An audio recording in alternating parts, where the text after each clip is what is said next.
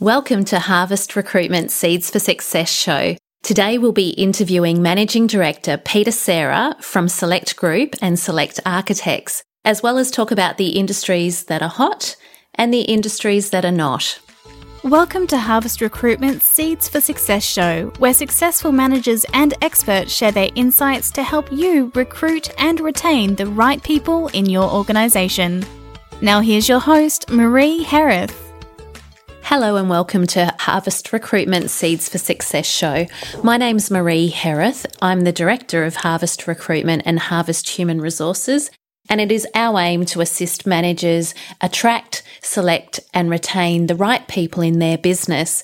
And we've been hosting our podcast show to assist managers in that endeavour. Today, we're joined by Peter Serra, who is Managing Director of an architectural practice that is located in Melbourne, Adelaide, and Geelong.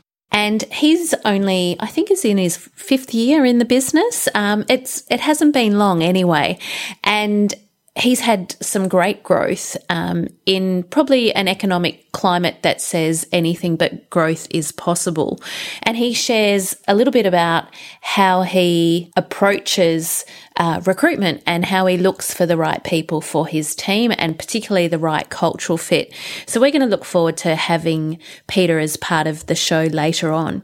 Uh, we've also got chat about what's going on in industry. Um, there's a few ups and downs at the moment, so we'll talk about those in our um, feedback and in also our listener question and let you know what's on for the month of April. So join us for the show. Well, we've definitely filled the show for you today. We have um, today's question, which is the difference between an employment agency and a recruitment firm. It's a common question that we do get asked. In the forum, we are telling you about what we've been doing in Facebook world um, and also on our website and some things that you can look at on our website, harvesthr.com.au. In our feedback segment, we've couched our feedback session for industry trends. So giving a bit of feedback on what's happening in the industry, what's hot, what's not, as well as some feedback from a recent outplacement program another side of our business did. So that's a, a different focus, but demonstrated that we've got some capability there that um, the attendees definitely gained value from. And of course, we've got our interview with Peter Serra, Managing Director of Select Architects and Select Group. And he joins us to share his journey in growing a business and how important it is to get the right people early in order to forge growth. Today's question talks about um, sourcing candidates, actually. We got a question at our breakfast that we held last week, which was on candidate sourcing. And th- we just talked about a range of different ways to source candidates. But one question that came up is what's the difference between an employment agency and a recruitment firm. And these names are thrown up and even when people Google search for recruitment assistance, they actually put employment agency into the Google search. So there is that confusion out there as to who does what and what is the service that I'm going to get. So let me just clarify the difference. So first of all, an employment agency tends to be connected to Centrelink in some way. So people who are unemployed who go for Centrelink for um, Centrelink benefits, they get delegated to an employment agency and it depends on the numbers that employment agency has on their books, whether they've got openings for more people that they can assist in the return to work process. So the employment agency is part of Job Services Australia, which is what it's called now. And they're quite often referred to as JSAs. And their role is to work with the unemployed individual who they call their clients to get them an employer. And so they will have a business development person who will be going out and meeting with prospective employers, presenting employment agencies as an offering. And then for that requirement, they will find who on their database of unemployed people might be most suitable for the requirement that the employer has. Now, I'd be uh, strongly focused on the candidate database because job services agencies, by nature, they only have a certain client pool and it's the people that they're given by Centrelink at any point in time.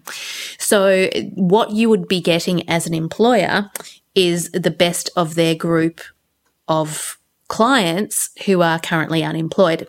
So you may get a good one, but you may not get a good one. But you're always doing a service to re-employ the unemployed. So for that, that's part of the um, getting people off the Centrelink benefits is crucial. And if there's any employers that are willing to treat it as not just someone's going to do my job, but give these people work skills again, let them know and treat, teach them and mentor them and train them on what work looks like. And these people need a lot of support structure. And yes, the JSA provides an element of that support structure, but also highly recommend that the employer goes in with open eyes, knowing that these people might have barriers to employment and they might not be used to the nine to five or seven till three grind every single day.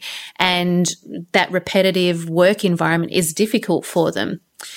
Now, the plus side, as well as you're helping someone get off the, you know, Centrelink benefits, but you're also, um, going to receive funding for it. So the funding that is on offer is based on the person who comes into your organization staying three months is your first payment and then six months is your second payment. And the funding hovers between, yeah, it could be three, pardon me, three to about 6,000.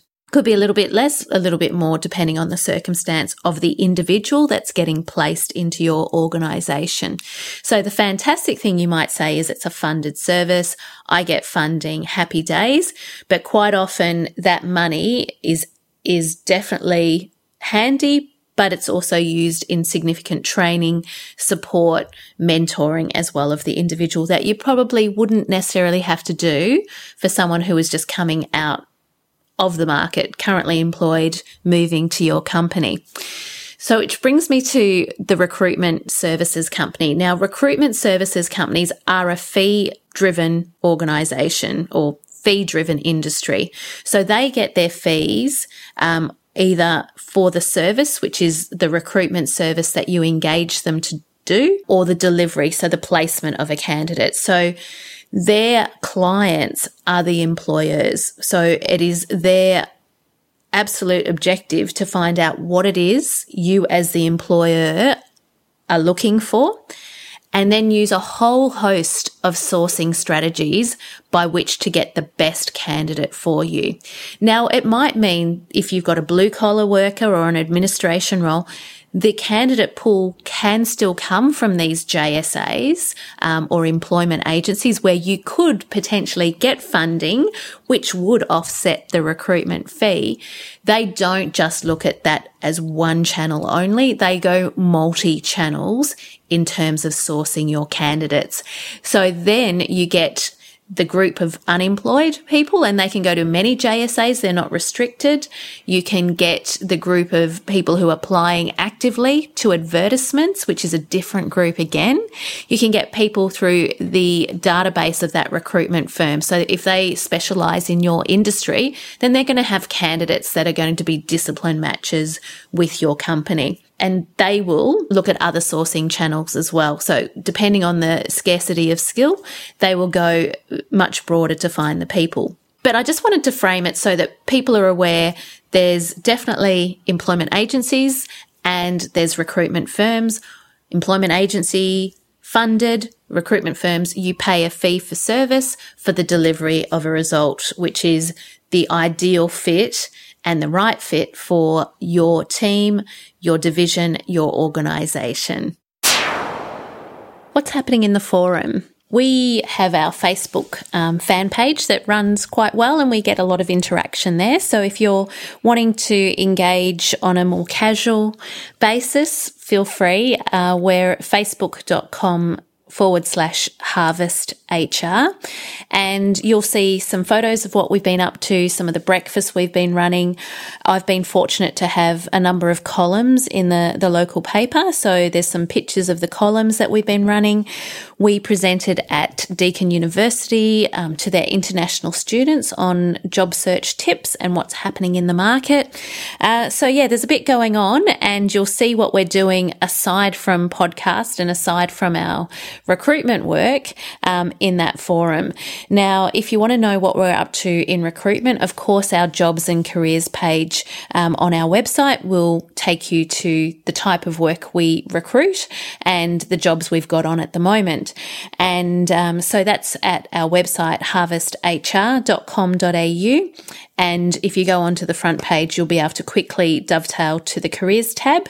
But also while you're there, have a check on a few other tabs because, yeah, we've got a comprehensive service covering recruitment, human resources, career coaching, and outplacement. And we've been busy in some of our other areas as well, which we'll bring up in the feedback segment. So whether you're wanting to do a casual chat on Facebook or look at what we're doing formally on our website, you're more than welcome to. And there's formal contact forms as well on the website if you do wish to get in touch. And you can sign up for our monthly newsletter, which really captures everything that we're doing as well. So I look forward to hopefully seeing you or hearing from you in one of our forums. What's coming up in our events landscape? We have a few events in April. It is Easter, so there's going to be one week that not much happens, but every other week we're going to be doing something, which is fantastic. So the second week of April, we have our careers workshop. So we've got the webinar on the 14th of April, the actual uh, workshop in our Geelong office on the 15th of April, uh, which are basically helping job seekers um, steer their career as well as give them practical tips for writing their resume and interview techniques. Then we go back to employers and assisting you, and we're focusing this month on candidate interviews and other validation techniques in our Harvest HR breakfast briefing, which is on Thursday, the 17th of April at Winters Cafe. Uh, would love to see you. And again, if you're not in Geelong, we're running it via webinar later that day. Then we have the last week of April, we're going to be involved with um, Backlinks, which is part of Karingal, and that's helping long term unemployed um, get back or long term unemployed women get back into the workforce. And we'll be um, presenting a segment as part of that day and giving a show bag, uh, which will um, focus on resume writing and interview techniques for the group that will be coming through. So, yeah, that's our April, and hopefully, we'll see or hear you um, at one of our events. We've got some great feedback from another part of our business. It's a side of our business that we launched in 2012, which is our careers programs.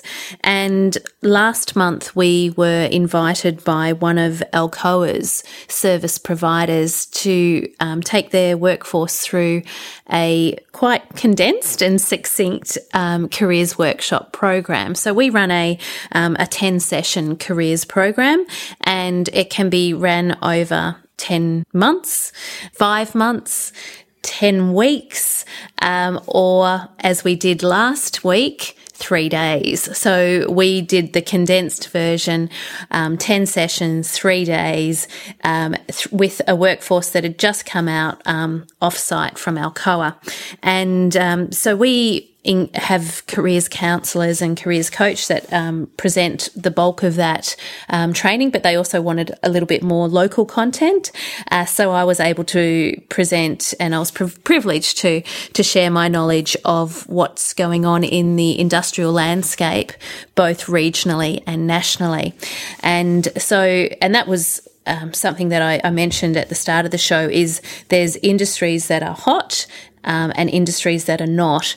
And yeah, Alcoa is classic case in point where that is an industry that is not hot.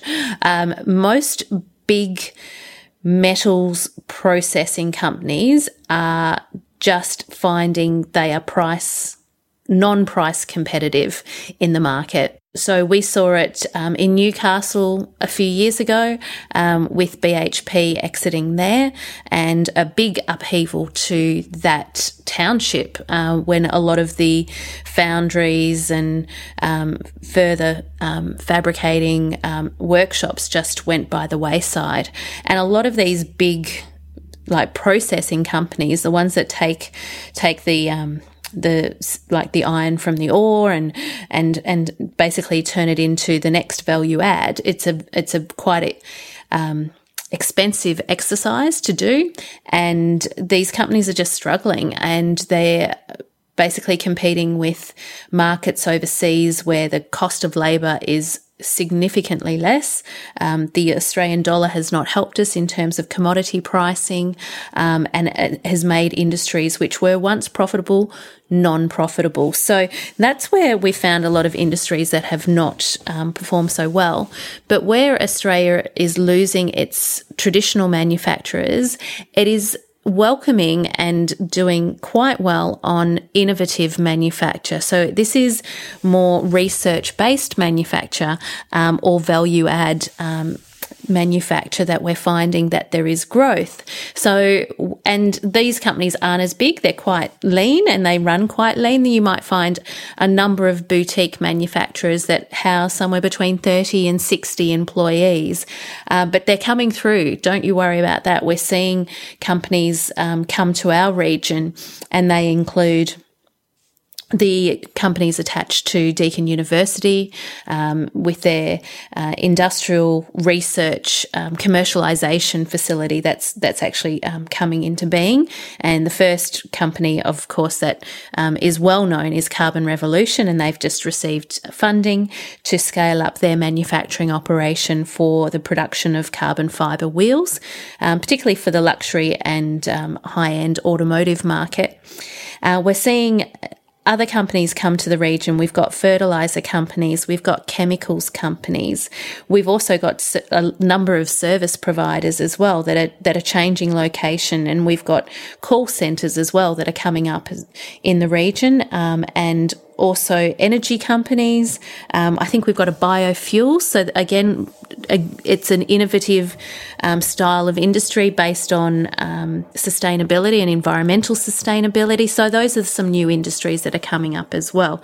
I did say that I was going to talk about the industries that are hot and not in the in the early part of the show. So I thought what better time than the feedback segment? But when I was um, presenting at the outplacement program last week, I just got grilled by the um, attendees and I, I loved it, to be honest. I, I don't mind if people want to know information about certain companies and I can provide that information, then they are able to receive knowledge that potentially they would not have received from a general outplacement program. But we did ask them for feedback. And at the end, we got some fantastic feedback. And I'll just read some of their um, words that came out of the workshop. A great workshop gave me the tools I needed to take the next step in my career. I really enjoyed the personality profile drivers, everything on day one. Personal development was very relevant also. Really, really enjoyed it. Thanks, Marie and Meredith. Meredith is my careers counsellor that I brought in for the session. It was very useful for me and my job search. Thanks for everything. I appreciate the individual time Marie and Meredith spent answering questions. They were so genuine and it came through in how they presented. Thank you for your patience and understanding and sharing your knowledge and expertise with us.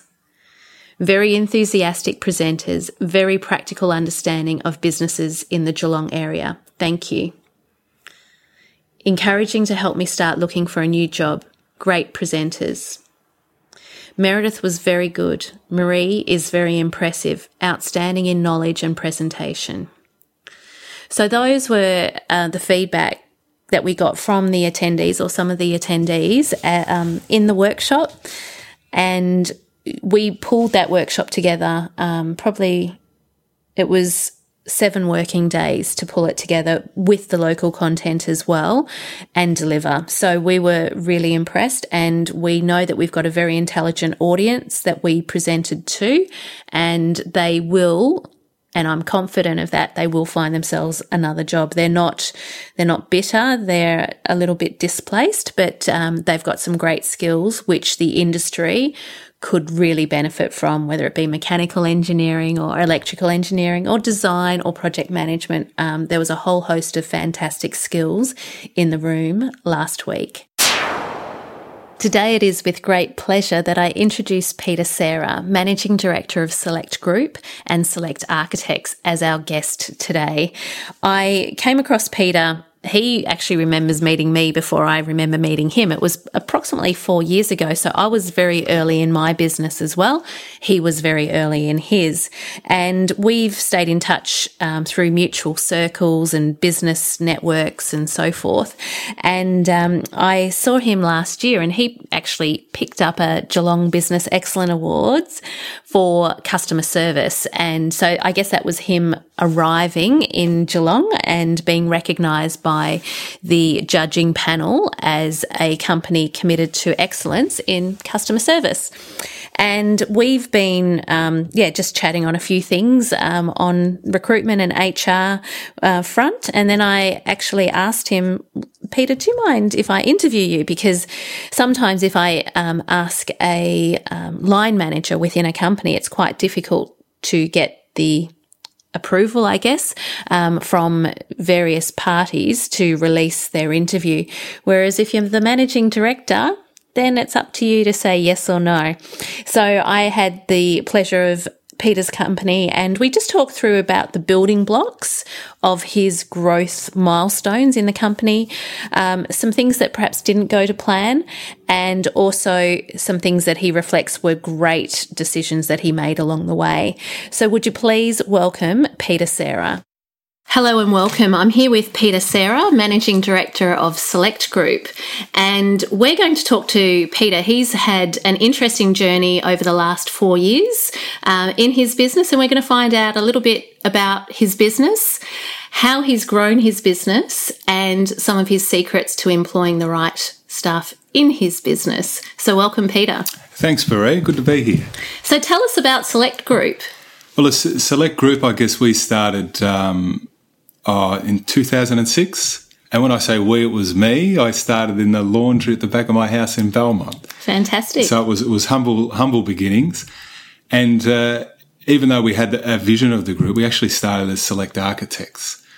But um, through the process, we, have evolved now, and we offer um, a multidisciplinary service to, to our clients. So the whole idea is that we we bring on not only architecture, but we've got town planning, land surveying, project management, interiors, that we can we can start to really concentrate on what client outcomes are. So rather than just delivering a, a pretty set of uh, drawings or, or, giving someone a town planning or doing a, a, land a land survey, we we can work together collaboratively and and uh, deliver client outcomes. So what gets them going, depending on where they are and what sectors they're in. Fantastic. So, what prompted you to launch your own business? Were you like, what was the history prior to Select? Well, I'd um, I'd worked in a couple of multidisciplinary companies. So, one mainly over in the in the WA, I worked for a uh, a development firm that had a construction arm, an investment arm, a marketing arm.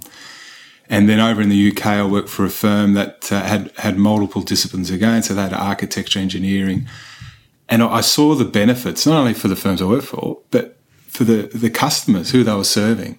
That all of a sudden that, uh, and it happens in all sorts of different professions, instead of uh, this, well, it wasn't me, it was them, and uh, it was a coordinator. I didn't get that from late from this consultant. That you could just really concentrate on on on delivery and what was best for the for the client. So it was off the back of those mm. that in those positions I held uh, in in uh, WA and the UK that when I came back to Australia, I thought, well, wouldn't wouldn't it be great to offer the same sort of thing here? So it was always a, a vision of mine that um, I, I, could take it on and even even take it a bit further. So you came to your own business as a as an architect, and was that the launching pad to sort of start with the architectural services, or did you yeah.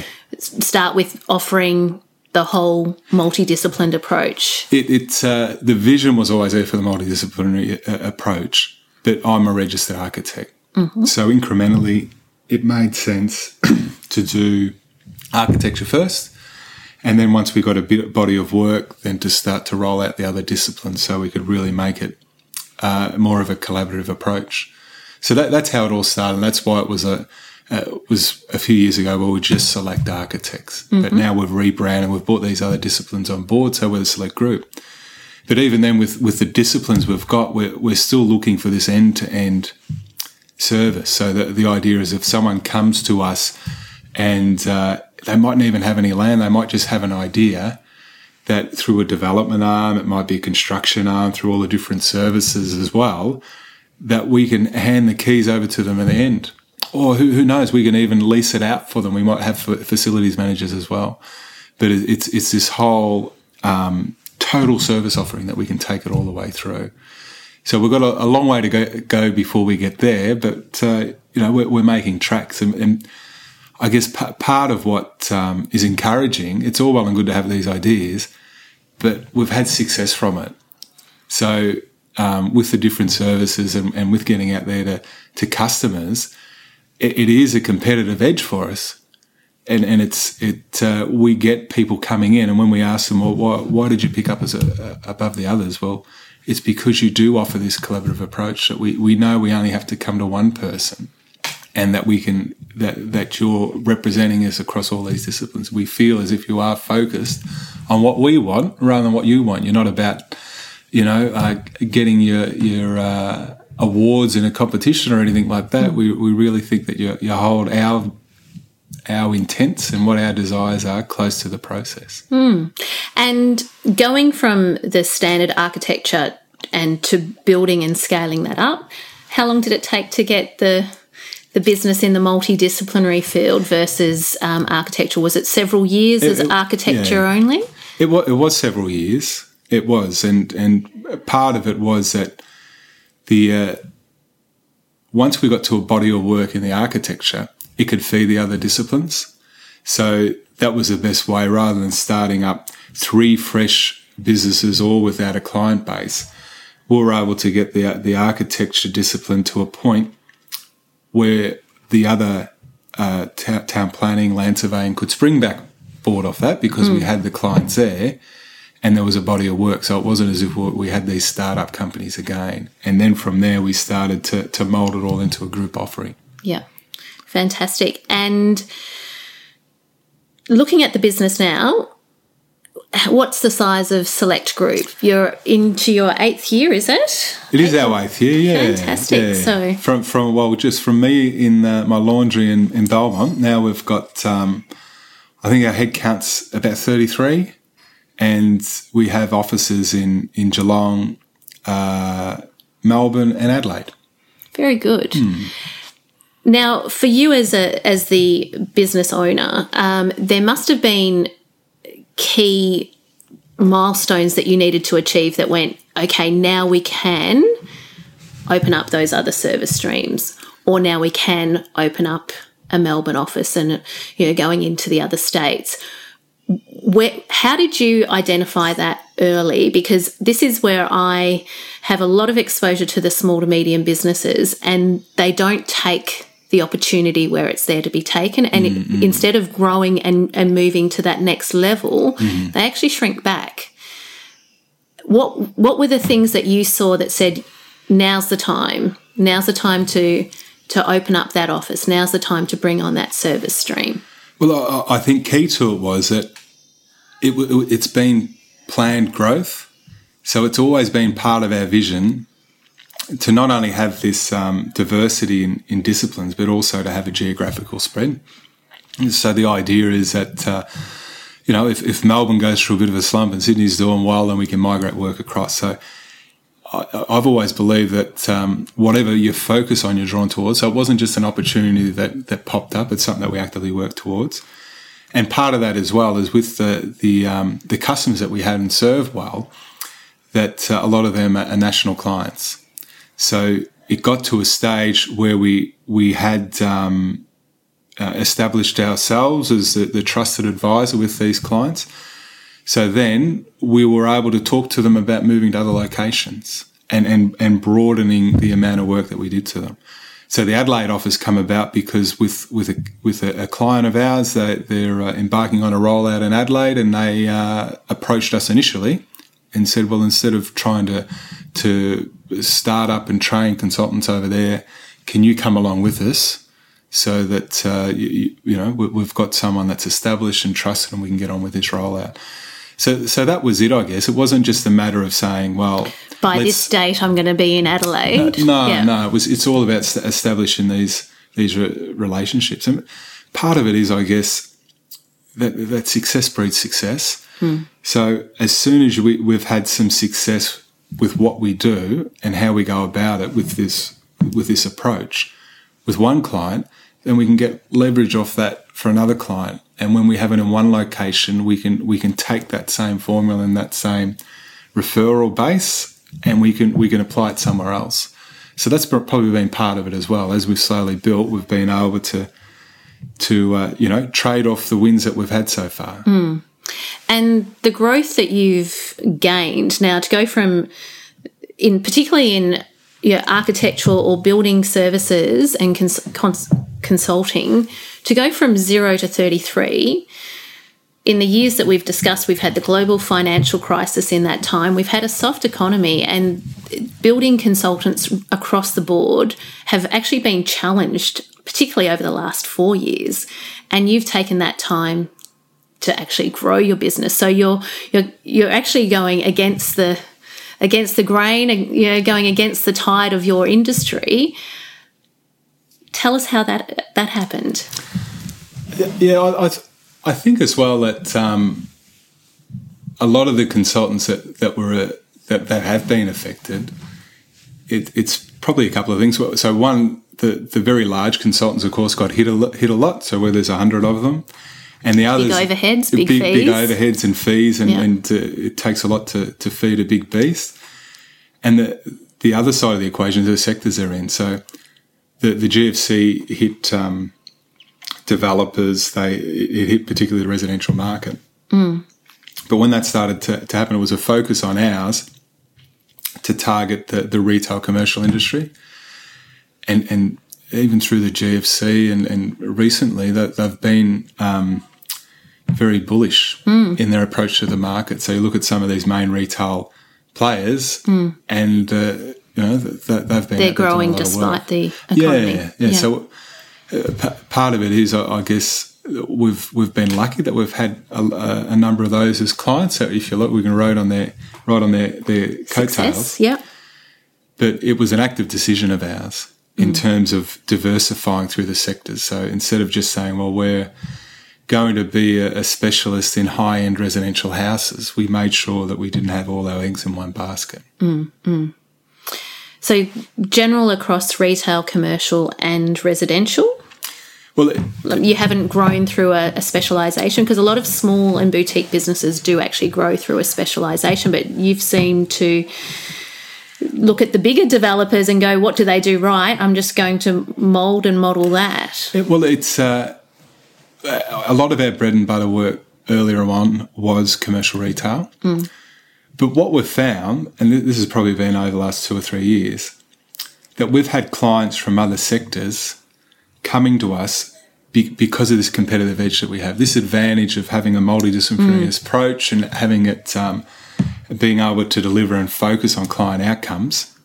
Uh, has meant that now we're doing a lot of work for not for profits. We're doing some some education work, university work as well.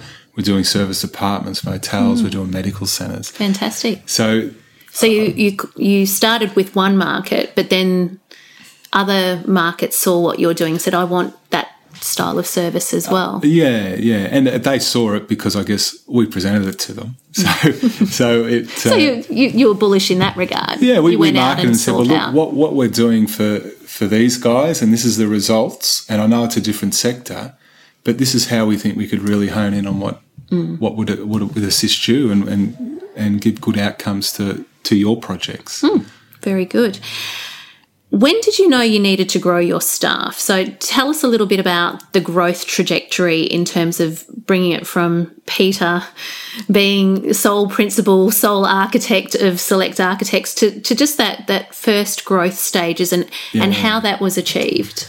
Well, I think for a lot of small businesses, it's it's difficult. Like when you start off, you're um, you're the receptionist, and you're the coffee maker, the photocopy boy, and everything and part of what we the, the, challenge we had earlier on, and I guess it, it, happens a lot that you'll say, okay, I'm growing. How, how, do I get my structure and my platform right? And then you'll implement that, and by the time it's implemented, you've already outgrown it, and you go through this cyclical cyclical part. But it, was a number of uh, oh, probably a couple of years ago that through business coaching, the idea was to say, well, where where do we want to be? If this is our vision, how do we set up a flexible structure and how do we start to get a platform that's geared for an appetite for growth. So instead of just looking at that snapshot of where we were then, we we started to actively bring people in for key positions, mm. and it, it, was pretty tough in, in, terms of because you're you're starting to put that structure on where you are now yep. in terms of cash flow and everything else. It, it was tough to make those calls, but it was because we've made those calls that we've been able to to grow the way we have. And this is part of it, I guess. You, you can always grow, but if you haven't got the infrastructure, you, you, your delivery suffers. So That's what right. you were doing well before, you can't do now. So that was probably the key. So the key appointments we've made are, are um, probably to to release me a bit, so I can become more uh, strategic in what I do. So not so much on the ground. So we've we've uh, we appointed an operations manager who, who, took over that. We've appointed a, um, a finance accounts manager as well. So even though we have separate offices, to make sure that um, we're still getting the same efficiency, the same same quality, we, we still operate as a group. So we, we do migrate work between offices and we work on the same projects in between offices. So it is a real team. So that means instead of each office having uh, just their geographic work to yeah, work geographic on. work or even a management system to say well here's here's the structure for Melbourne here's the structure for Adelaide we've got a centralized structure so that was probably the mm. key to it to mm. realize that we it's it's not just about reacting we've got to be proactive mm. in terms of um, getting the structure right getting a platform right so then in a year's time if we're if, if we're you know twice as big as we are and we're bringing on these disciplines that what we're setting up here can can cope with this. Mm. Yeah. Looking back, is there anything you would change in how you grew? It's, it's it, yeah. there's the benefit of hindsight yeah. all, all the time as the, you grow a business. I, I guess that uh, the the main thing is, and it's easy to say now because I'm, I'm not back then, is really to target in on, on the on the the the type of work that you do. And what I mean by this is that probably four or five years ago, we were very, very uh, um, busy and, and frantic. And, you know, a lot of people can mistake movement for success because we're busy all the time. It must mean that we're successful. So some of the projects that, that we took on board really didn't contribute that much to our vision. And what I mean by that, it might be um, so, some of the, the smaller residential work or competing in the, the, the for clients in the project mm. home market. It's not it's not where we we probably should have been. Mm.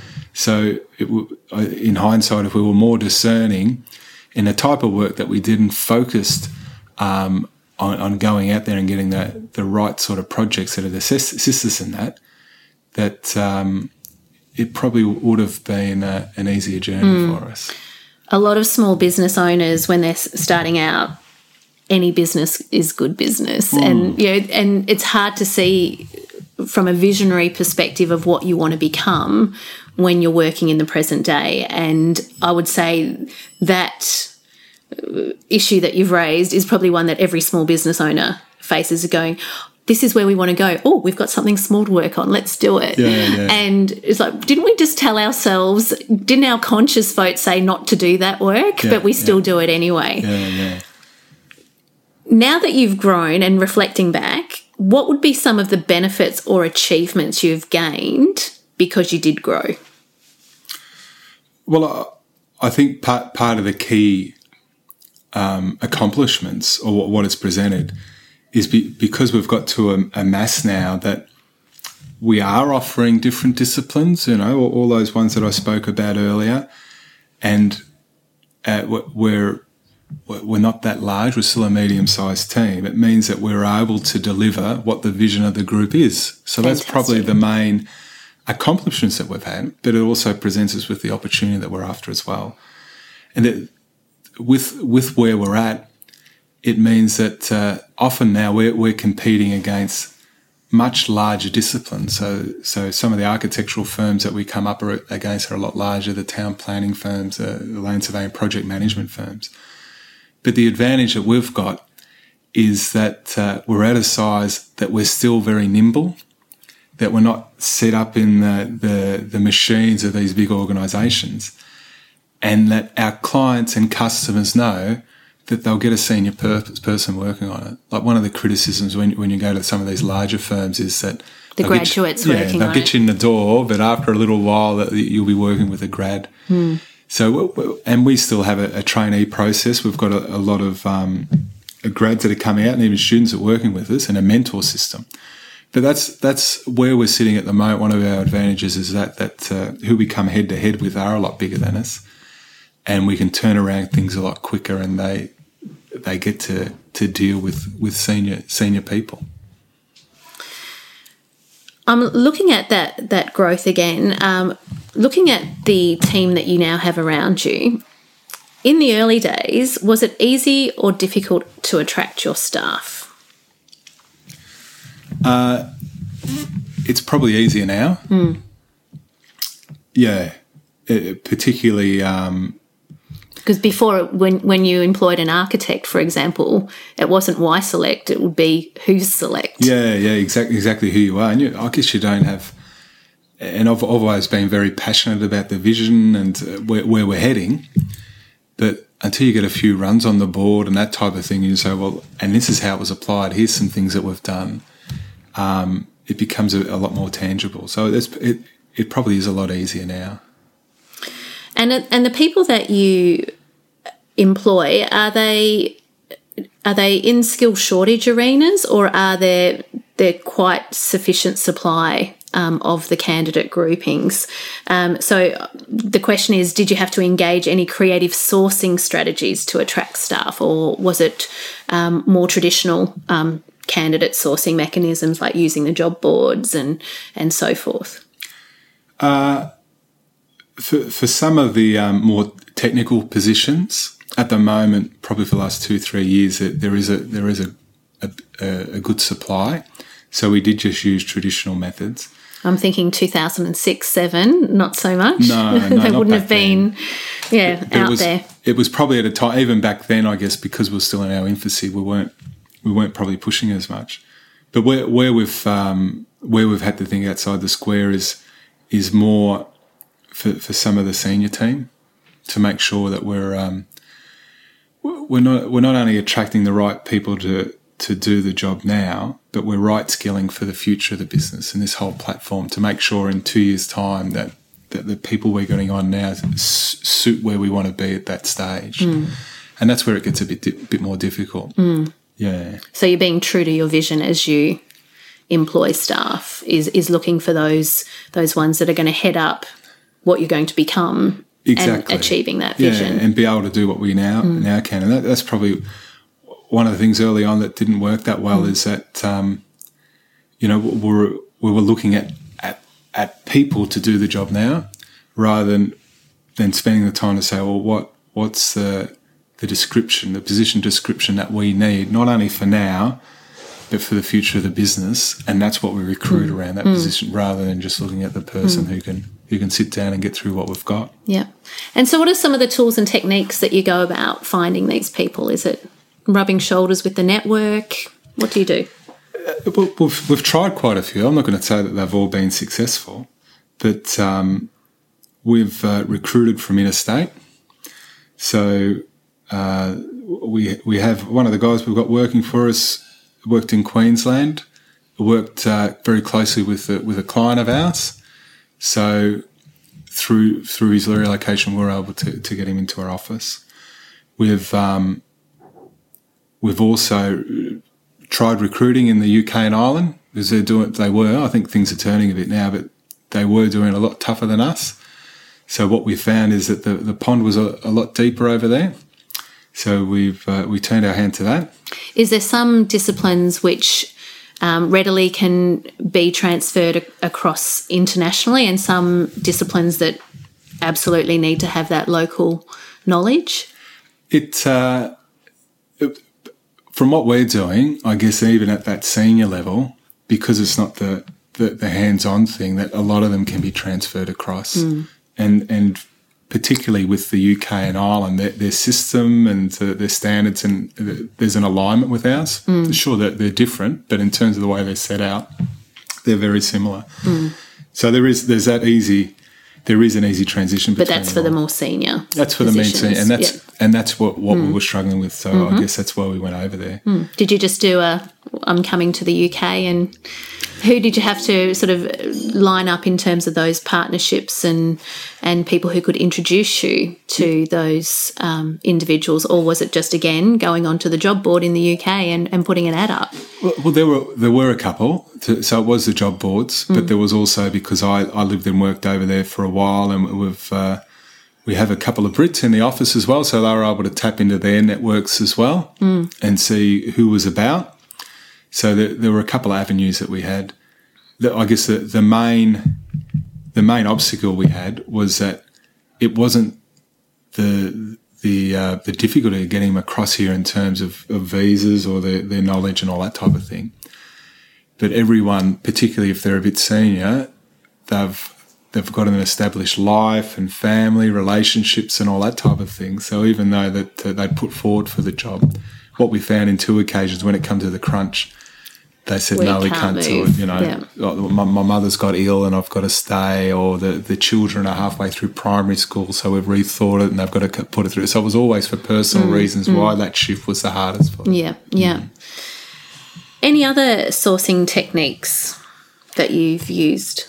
Sure. Well, the, the other one is uh, to to look at other other um, uh, within an industry and, and have a look at who the, the players in that industry are, and to, to try and get get in front of them. So it's And not, that's through business associations, industry associations. Is it a LinkedIn group? Uh, not necessarily LinkedIn. I, I guess it's the people that we knew within the industry and and even uh, referrals from in the, within the industry, and then to en- engage um, uh, consultants to go out and and get us in front of them, and that was the main thing. So to to find out, well, for this is the position we had, who would be the person for that, and then. They mightn't be looking for work, but then to get in front We of them. We would like and, to present the opportunity. yeah, and, and sell them the vision of what, what we're up to and the opportunities and where we're Yeah. heading and where we've come from.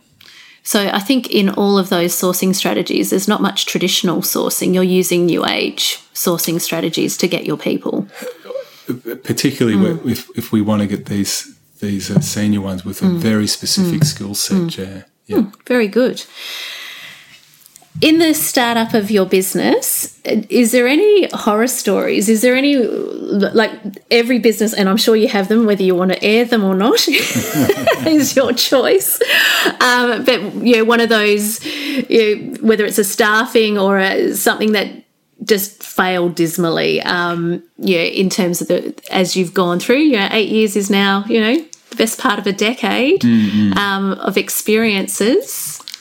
Well, I, I think the the in terms of staffing, it's probably a couple of times now.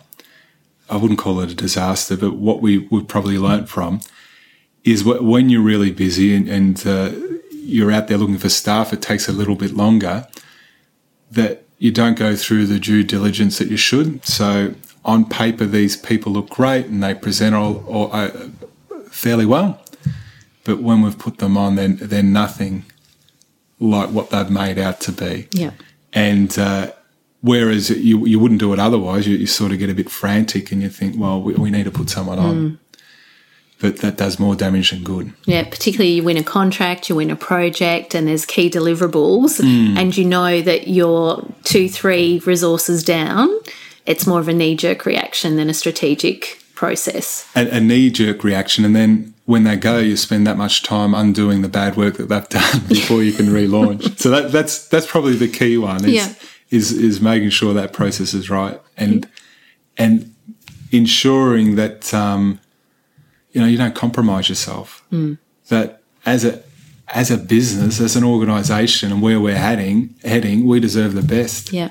And if we we can't get them, then then we'll make do till we get the right people that deserve to be part of this team. Yeah, yeah. I think um, when you're when you're flat chat, and I see and have experienced this myself, um, there's that temptation to just yeah make up for the weaknesses that you see. You, you actually your gut tells you, oh, I'm not really sure about this part, but we can make it work. Mm, mm. And you convince yourself that it, it, it can be done. Yeah. And then you bring them on and you go, oh, that gut feel, I should have listened to it. and you're right, you're sort of going down a journey which you know has only got one outcome, and that's the, the sort of release and replace scenario. The next question is What was the best employment decision you have made so far? the, the, there's some key people that we have in the senior team. So probably the best in employment decision was was to step back and strategically work out what the structure of the business should be. And we've recruited to those positions for the future. So it, there's a number of appointments that we've made, and they've all been great. But it's it's really stepping back and saying, well, who do who do we need at a senior level to be able to to fit in and, and help us move to the next level and help us evolve? How do we? So, was it one this? person or several people to achieve that structure? There, there's been an order, but there's probably been a several people to to come into it all. Mm. But but the achievement was to to take the time and step back and take a deep breath and and on advice say, well, you know, who, what what should we look like, and how how do we start to define who should do what, what their positions are. So we're right skilling the business for growth. How, how can we get a platform that can can accommodate our appetite for growth with everything else that we've got to do? lending some advice to other people who are potentially two, three years into running their own business and they want to pursue growth. Do you have any advice for small companies or business owners who are pursuing growth to the next level Yeah. Once again, it's easy to say, but in hindsight? in hindsight, it's it, it is. You must have had some pain points along the way. and, and there's been a lot of them. And sometimes you can, you know, your head's down and you can't, you, you just can't see the wood for the trees. But probably the key advice is even even if you can do it and take some time and and is to get some business coaching and and to work strategically on your business. So and it's difficult because you've still got to get the work out the door. But if you can take the time, doesn't matter what ti size you are, is to get that that key advice, get some mentorship, get some business coaching, and then to step back. And it, it, it might be once a quarter, once a week, once a month, whatever you can afford, and then step back and think strategically about where you are and what you need to do to get to the to the next point, and start setting yourself some goals around that. So you knew your vision, but to how to actually achieve that, perhaps that's where you needed the support and the advice. Exactly. Yeah. Yeah. Yeah. Mm. Next question is what's next for Select Group? Well, the the the next step that we have is just to, to strengthen our group and our service offering. As I was talking earlier on, there's there's there's so much we can do in terms of having a, a development arm, uh, putting together. Uh, you know, we don't have engineering yet, so we we can start to strengthen that into it as well. So looking through the different disciplines, and also looking at how we can better service our clients. And part of that is is a, is a future geographic spread. So the the clients that we have now, if they're going to benefit from us opening a, a Sydney office, uh, a, an Auckland office, or wherever it is, that's probably where we're going to head as well. So it really is to um, to strengthen what we are and what we can do, and, and how we can really add value to clients, and that's what we're about. So, who should be the most concerned about Select Group? Are we talking the Lend Leases of the world? Watch, watch your back, Lend Lease. We've got another player, or is it your big developers? Um, but and, and this is I'm not sure. I'm not sure if it is them because what we're doing, and this is our competitive advantage. It's not there's not many out there doing it, mm. and there are multidisciplinary companies uh, that uh, that specialise, and some of them uh, have have come from a land surveying. You know, so they'll have they might have um, town planning associ- associations as well, and, and offer different services. But in terms of our vision, that we we really want uh, an all embodied to be able to do do all that. There's there's not a lot of people out there, a lot of companies that are doing it. So I don't think we're sending shivers up the spines of those big boys yet. but watch this space, you may well do. Mm. Peter, I really do appreciate you spending the time to speak with us today. There's a lot of learning. You've gone that next step of business growth, which a lot of small business owners watch in awe and they think that's where I want to be. And you've just shared some pearls along you know, the line of how you've achieved it. And that's learning for anyone who's looking to pursue growth. Perhaps they've made, you know, that wrong decision on staffing and they go, yeah, I've got to stay, stay true to my vision. And what is that vision? And take that time to strategically look at their business, their company, and what they want to achieve. Mm. So thank you so much for joining us today. Thanks, Marie. That was a great interview with Peter Serra. Any company or owner of a business that is looking to grow and has an appetite for growth can learn a lot uh, from Peter's experience, and I believe he has navigated that growth trajectory extremely well. And just to share some of my take homes, which I got um, from our discussion, and it's really valuable, I think, that um, applies not only to small business, but also medium business as well. Um, and one of the first things he mentioned was, know what your vision is, know what you, where you want to play and what you want to do. I say start with the end in mind. And he did that. So he knew very early that he was going to be a multidisciplinary consulting firm. And I do apologize, Peter, in the lead up for the podcast, I said you're managing director of Select Group and Select Architects, where you, have now um, merged from what was Select Architects to Select Group. But Peter always had this vision of multidisciplinary approach various industry sectors that he would um, approach and service and multi-state. So not just confined to one location. So having the geographic spread as well. And then uh, we talked about how he set up the platform early of what the business would look like. So looking at the structure of the business, how to, how to have that appropriate responsibilities in the business. And sure, he was it from day one. As he said, he did everything, but very quickly started to develop an organization chart whereby he was delegating duties to different people. Um, he talked about bringing on an operations manager, which has now given a fair bit of separation, I would say, from Peter doing the strategic work and the business day to day. The same goes with the centralized finance uh, role, which is now servicing all three offices. So those are some things that he has now got in place, but he always had, again, an idea of what the structure of the business would look like. Now, I also um, really gained a lot out of, you know, the growth trajectory he went on, and you know, he he talked about in the early days, um, yeah, it was about getting those first few people on. Um, and yeah, it was more difficult earlier than it is later. But because he had such a crystallized vision, he had staff members that were buying into the vision, not necessarily the company that was select, but it was the vision that he had for the future. And of course, once he had some runs on the board, he could talk about, you know, what they had achieved as well as the vision for the future.